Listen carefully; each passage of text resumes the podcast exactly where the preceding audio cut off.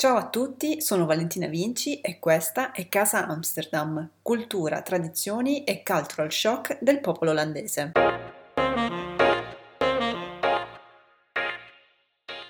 Ciao a tutti e benvenuti in un nuovo episodio di Casa Amsterdam. Oggi lasciamo Amsterdam e vi porto a scoprire tre città olandesi che mi piacciono molto. Sto parlando di Den Haag, comunemente conosciuta come Laia, Delft e Horn. Ad accompagnarmi in questo racconto oggi c'è con me Giovi Malfiori, una travel blogger esperta di web marketing che ha viaggiato molto spesso in Olanda e l'ha raccontata benissimo all'interno del suo blog. Ciao Giovi e benvenuta a casa Amsterdam. Ciao Valentina, grazie e grazie mille di ospitarmi nel tuo podcast. Allora Giovi, io sono molto contenta di averti con me ospite in questo episodio perché leggendo i tuoi articoli riesco proprio a percepire, si riesce proprio a percepire l'amore che, che ci metti quando realizzi le tue storie e i tuoi racconti. E l'Olanda sembra essere una delle tue mete preferite perché ci dedichi tantissime storie e tantissimo tempo. Ci racconti perché e che cosa ti piace dei Paesi Bassi e soprattutto come mai ci torni spesso? Allora, quello che posso dire innanzitutto su di me è che sono molto europacentrica. Io lo dico spesso quando, quando mi racconto, cioè credo che il vecchio continente non sia un posto da reputare solo a viaggi low cost di un weekend oppure ai classici viaggi che che si fanno quando magari uno va in pensione, no? C'è sempre quella, quella fase della vita in cui si pensa che andare lontano sia l'unico modo per viaggiare. In realtà credo che il nostro continente abbia tantissimo da raccontare e soprattutto certe nazioni come per l'appunto i Paesi Bassi o Olanda che dir si voglia, visto che insomma tanta gente non sa nemmeno la differenza no? tra, tra, tra i due nomi fondamentalmente.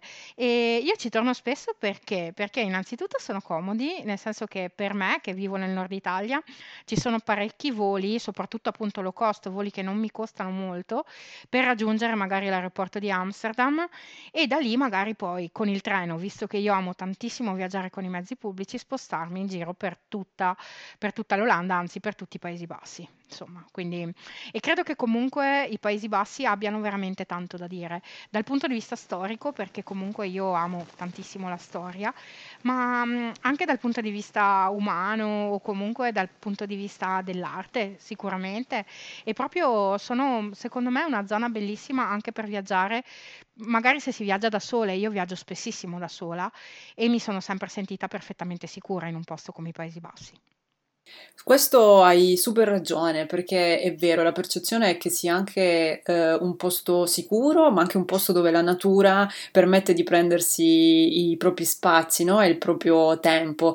Ed è per questo che con te volevo affrontare e raccontare tre città olandesi che io amo, ma che sono poco conosciute, eh, perché tu ben sai che Amsterdam spesso attira l'attenzione di tutti e ci si dimentica un po' di quello che c'è oltre Amsterdam. Amsterdam e sto parlando di città come Den Haag, che tutti conosciamo come Laia, eh, la cittadina di Delft e poi la piccola Horn. Tu ci sei stata, quindi hai visitato tutte e tre queste città e hai creato un tuo personalissimo itinerario per conoscerle al meglio. Ci, ci racconti un pochettino che cosa hai fatto e che cosa hai visto di queste tre città? Magari iniziamo da Den Laia. Dall'Aia. Eh, l'Aia per me è stata una bellissima scoperta, nel senso che ho fatto un viaggio in Olanda un paio d'anni fa, eh, dedicato proprio alle città del secolo d'oro, no? E appunto, come dicevo prima, la storia per me è, è un, qualcosa di super interessante e spesso e volentieri costruisco i miei itinerari di viaggio su la, sulla storia. Sono, mi sono chiesta quale fosse il momento top da conoscere per l'Olanda e chiaramente è saltato fuori dentro la mia testa il secolo d'oro. Sono partita dall'Aia perché chiaramente quel secolo, stiamo parlando del XVIII, soprattutto sì, a cavallo tra il XVII e il XVIII secolo, c'è stato, tu lo saprai meglio di me, quel periodo in cui la bolla dei tulipani ha, resi, ha reso ricchi e poi poverissimi un sacco di olandesi. Sono finita all'Aia perché in primis ero interessata alla sua faccia contemporanea internazionale, quindi il fatto della Corte internazionale dei diritti dell'uomo e così via. In secondo luogo, avevo voglia di capire ehm, il centro politico dell'Olanda, perché eh, chiaramente tutti eh, sappiamo che la capitale dell'Olanda è Amsterdam. In realtà Amsterdam è la capitale, così, per così dire, lo metto tra virgolette di facciata. In realtà il vero potere è tutto concentrato all'AIA, tanto che appunto il re risiede lì. Eh, L'AIA mi è piaciuta tantissimo perché è diversa dall'Olanda che tutti ci immaginiamo, quindi eh, viette piccole, case inclinate, canali e così via.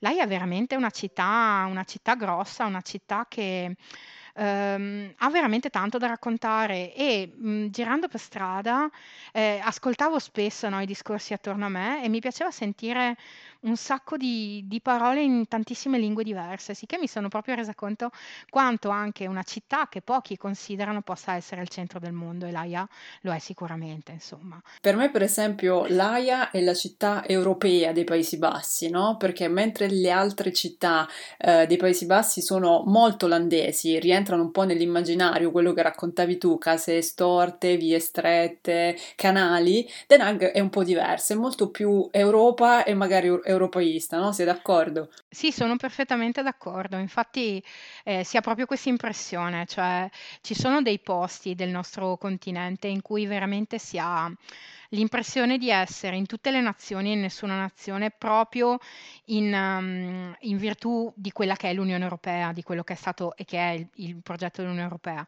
L'AIA è sicuramente una città che dà questa impressione e secondo me vale proprio la pena di visitarla anche per questo.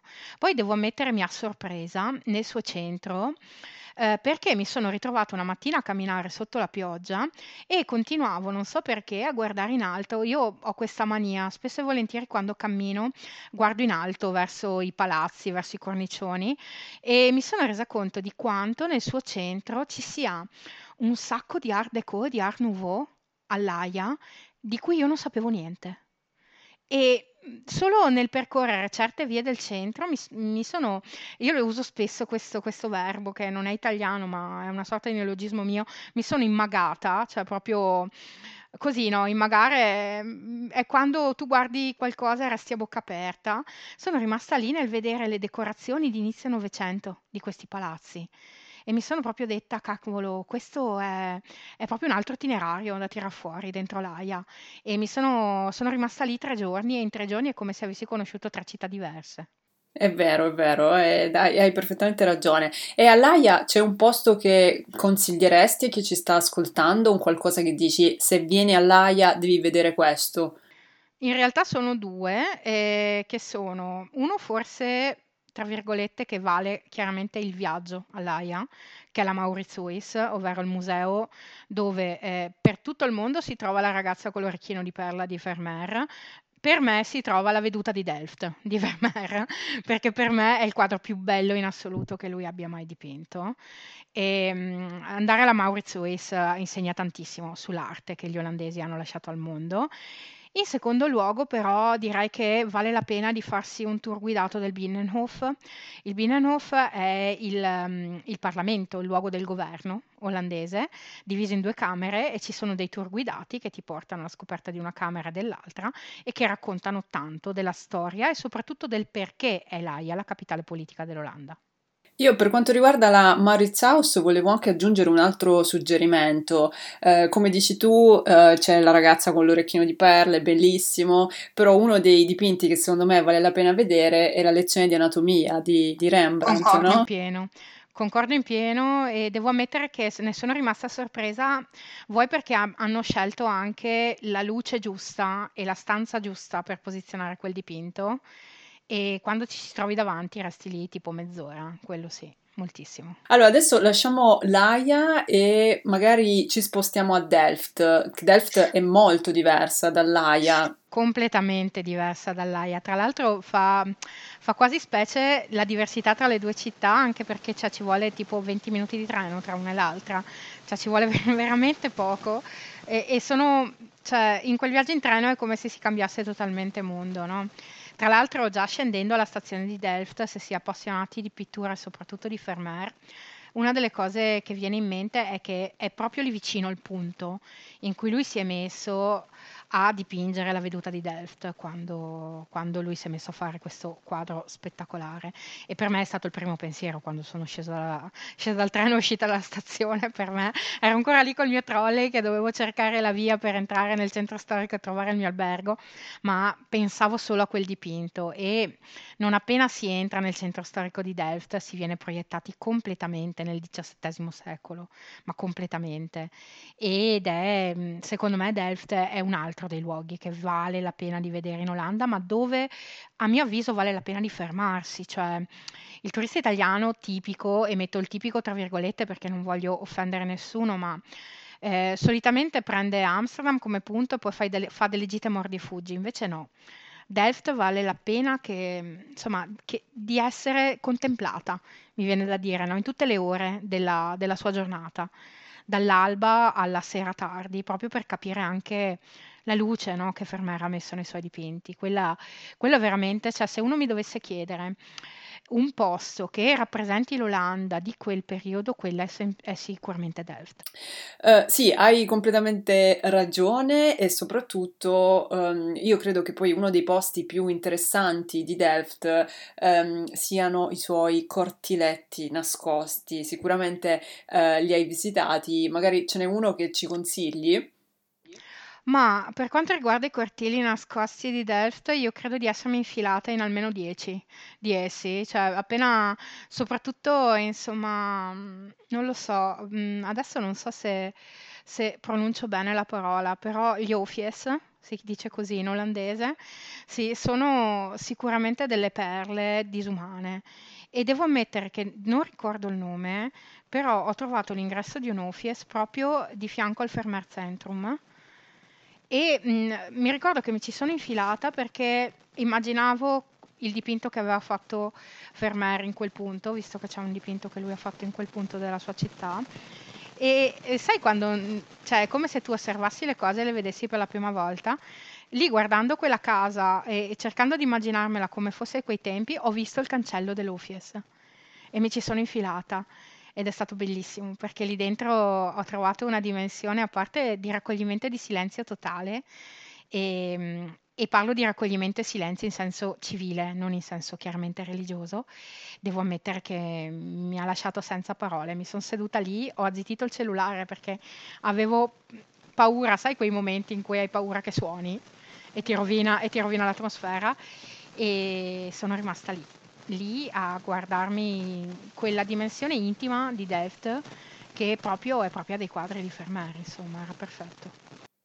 Sono d'accordo con te, la descrizione che hai fatto del, degli Ofie secondo me è molto centrata, perché anche Amsterdam ne possiede alcuni, probabilmente avrai visto, sarai entrata sì, anche certo, in quelli. Certo. Ed, è, ed, è, proprio così, cioè la tranquillità eh, che riescono a raccogliere secondo me non, non è neanche possibile descriverla con, con, le parole, cioè devi semplicemente trovarti all'interno di quei posti e sederti su una delle tante panchine che poi in realtà sono esatto. a disposizione meditazione all'interno di questi luoghi e osservare, secondo me, un religioso silenzio, perché non saprei come altro descriverlo. No, infatti, è eh, proprio quello. E goderti semplicemente il momento, così come hai fatto tu. Quindi quella, secondo me, è l'esperienza migliore che uno possa fare in un luogo come quello.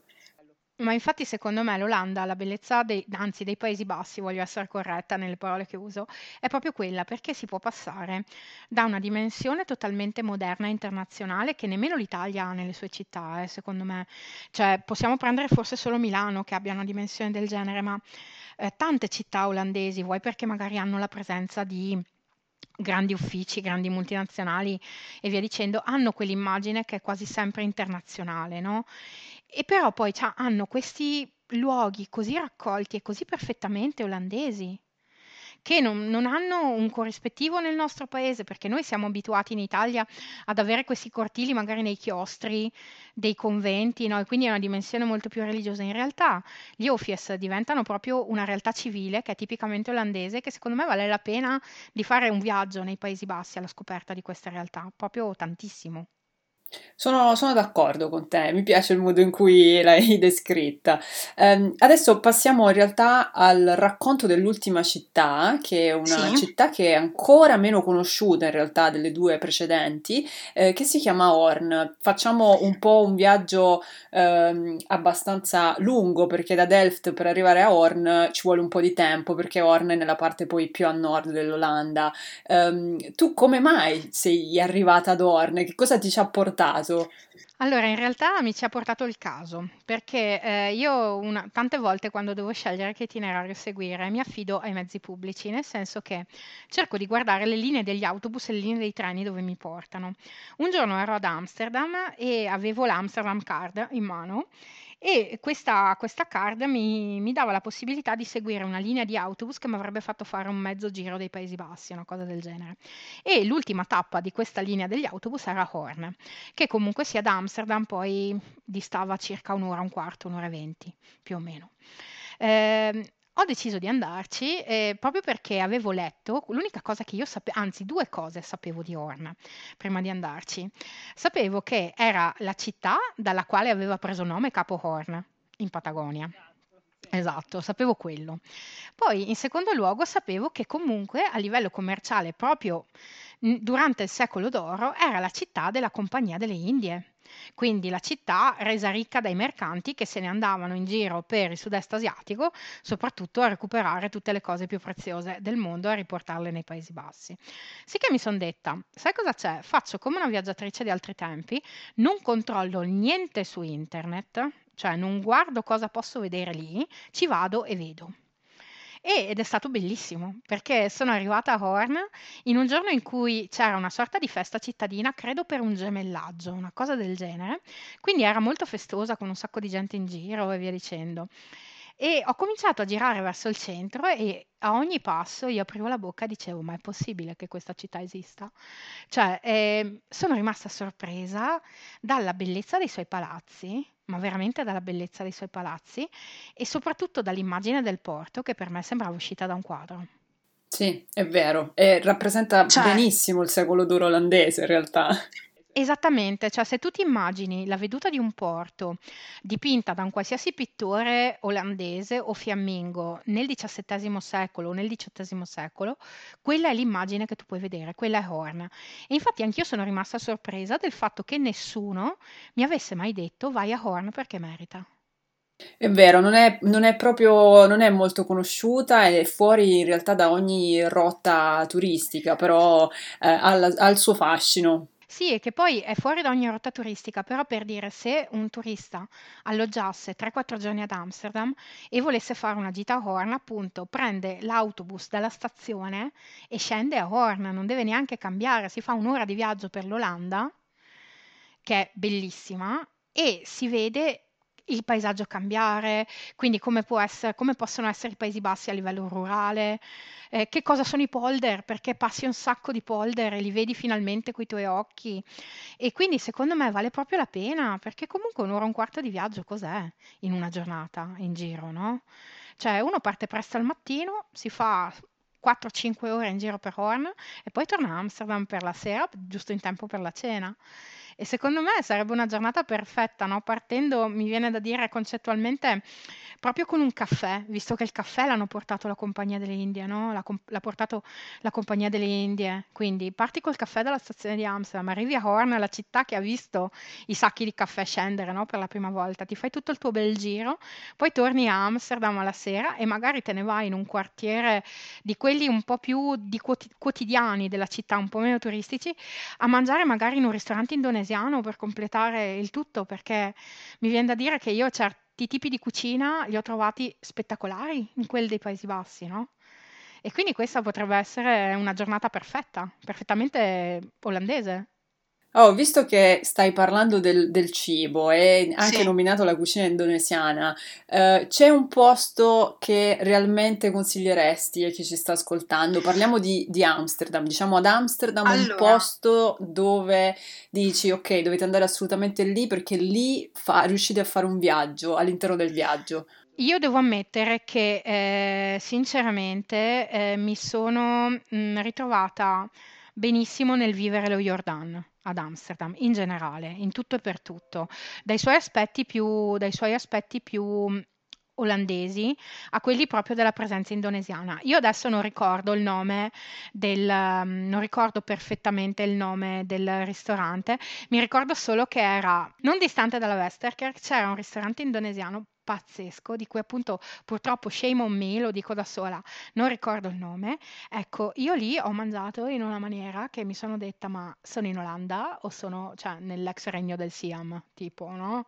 Cioè, perché veramente, effettivamente è una cosa che non si considera, eh, tra virgolette, tante volte, no? Di quando andiamo in luoghi e sicuramente i Paesi Bassi lo sono, come lo può essere ad esempio la Gran Bretagna, cioè luoghi che hanno fatto comunque dei domini imperiali, no? parte della loro storia.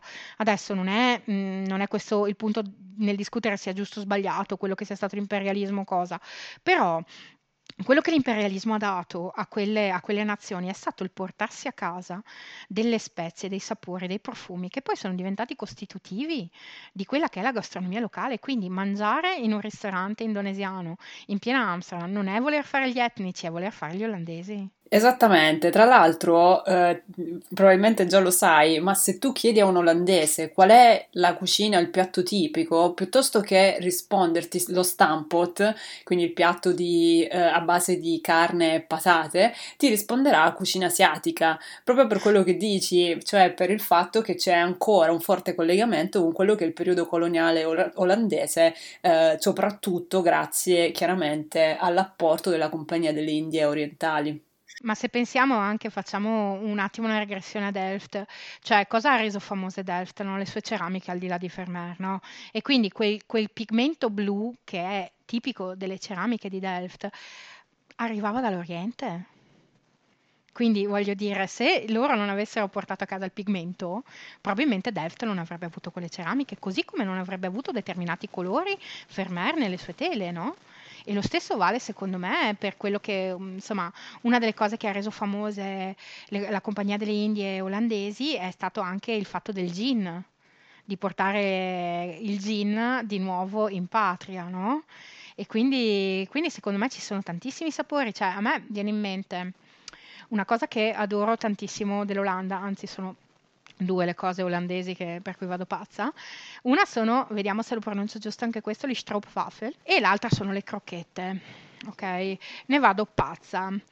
E sinceramente, ehm, se andiamo a pensare a, ad esempio a, a, questi due elementi che sono tipicamente olandesi, gli stroopwafel hanno in loro la cannella. Se non ci fosse stata la compagnia delle Indie olandesi, gli stroopwafel non avrebbero avuto quel gusto. E la stessa cosa vale, mi viene da dire, ad esempio per le crocchette. Storicamente parlando, perché essendo io una grande amante delle crocchette, sono andata in cerca del perché le crocchette in Olanda si fanno così. Ed è una cosa, cioè, sono, mm, storicamente io sono bacata proprio perché ho bisogno di trovare le ragioni storiche delle cose e ho scoperto perché in Spagna e in Olanda si fanno le crocchette uguali. E questa cosa è venuta fuori proprio dal fatto che si sono battagliati gli olandesi e gli spagnoli, ma nel battagliandosi si sono scambiati le ricette. Ma parlando di, di crocchette, quindi della crocchette sì. olandese, c'è un posto ad Amsterdam dove ti ricordi di averla mangiata e che ti è piaciuta un sacco e ci, ci torni poi ogni volta che ci vieni? Allora, io sono, io sono anche in quello molto strana, devo ammettere che sono rimasta affascinata dai distributori automatici delle crocchette. Mamma mia. Cioè, io quando ho visto quella roba lì, la prima volta, la prima volta ero a Horn, ok? Proprio quel giorno a Horn. Sono arrivata e ho trovato il distributore automatico di crocchette ho detto, ma veramente? Ma esiste davvero questa cosa? Sì che ho voluto provarlo e mi sono detta, ma sì, cosa vuoi che sia? Una crocchetta messa dentro il distributore automatico sicuramente non è buona, ma io la provo, così almeno mi sono to- son tolta la curiosità. L'ho provata, ero deliziata da quella cosa e ho detto, e eh sì che da quel momento basta, cioè Febo veramente tutta la vita. Tra l'altro il distributore di Febo, um, che chiaramente è un fast food, quindi noi italiani non ci scommetteremmo certo. neanche un centesimo, eh, è un ottimo um, espediente per proteggersi dal freddo, comunque avere un conforto durante le giornate di pioggia e di freddo, perché sono praticamente sempre aperti, sono aperti anche di notte e poi davvero la crocchetta è qualcosa di squisito e ti aiuta sì. poi chiaramente, ti riscalda no? e ti fa affrontare meglio la giornata anche con un sorriso. Sì sorriso. Sì, poi devo ammettere la crocchetta che ho preso a Horn aveva dentro eh, eh, del pollo al curry. Era quella pronta, era quella lì al pollo al curry, ho voluto assaggiarla sempre per stare in tema compagnia delle Indie olandesi e devo ammettere che il gusto era spettacolare, aveva un peso specifico peggio del piombo, nel senso che non nel mio stomaco, ma quando l'ho presa in mano mi sono detta ma io sarò capace di mangiarla perché mi sono proprio detta, mio Dio, ma è enorme, cioè queste cose qua.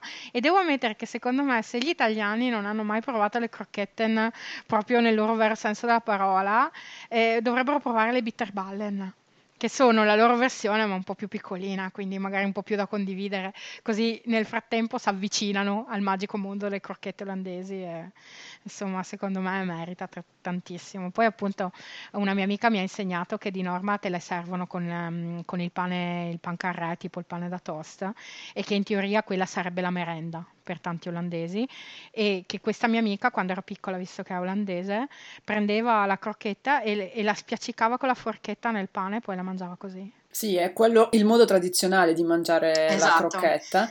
No, io invece no, non In realtà condita da mostarda e burro, perché così esatto. almeno diventa ancora più, um, più, più, gustosa, diciamo, un po' più liquida.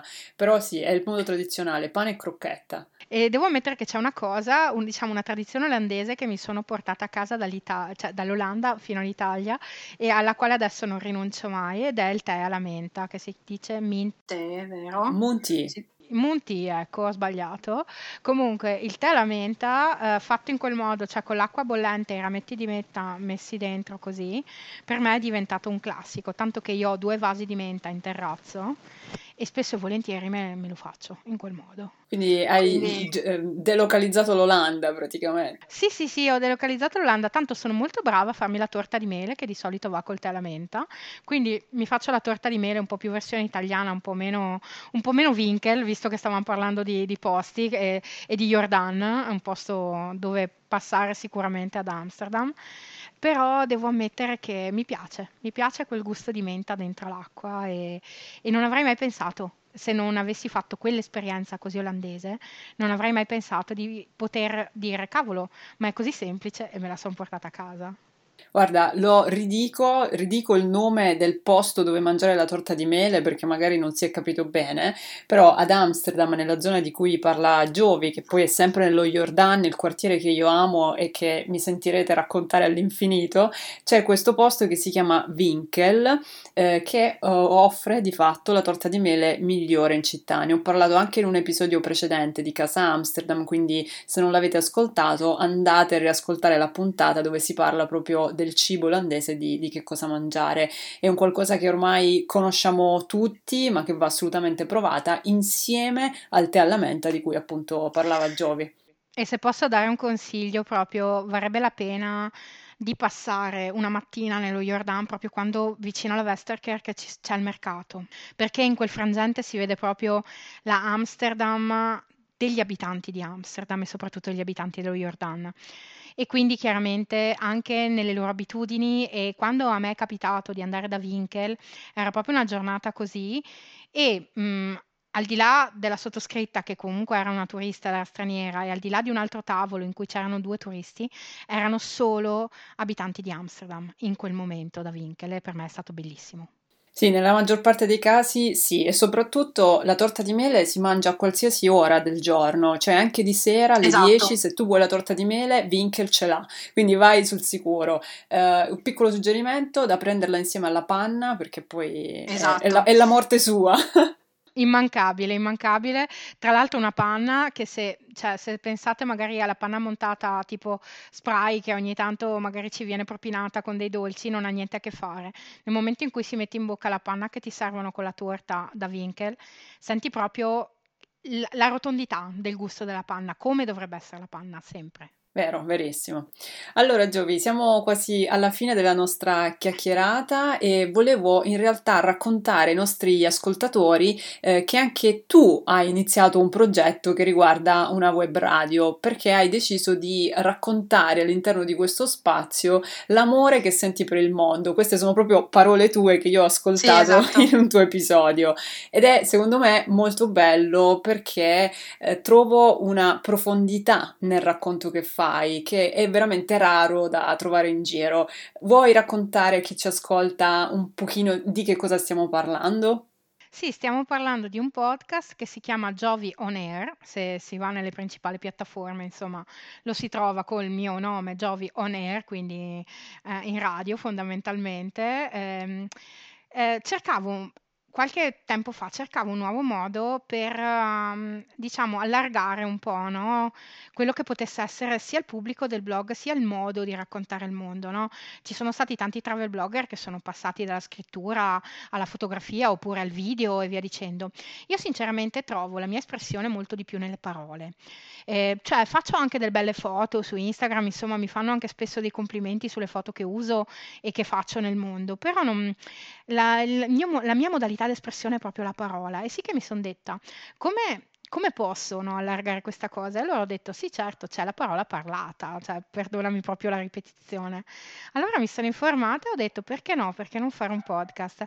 E devo ammettere che ci ho messo un po' di tempo, nel senso ci ho messo un po' di tempo a ingranare, eh, forse perché ci vuole anche un, un, piccolo principio di maturità anche lì e devo ammettere che secondo me eh, adesso ho trovato quella che si suol dire la quadra giusta no, del, del, mio racconto e mh, mm, mi sono proprio detta che secondo me viviamo in in un tempo in cui spesso e volentieri in tutto ciò che riguarda i viaggi, il turismo, che sia su Instagram, che sia su un altro mezzo di comunicazione, che sia su Facebook o via dicendo, si tende sempre molto spesso a quella che è l'apparenza delle cose, no? Io non so se anche a te capiti questa cosa, ma a me sì.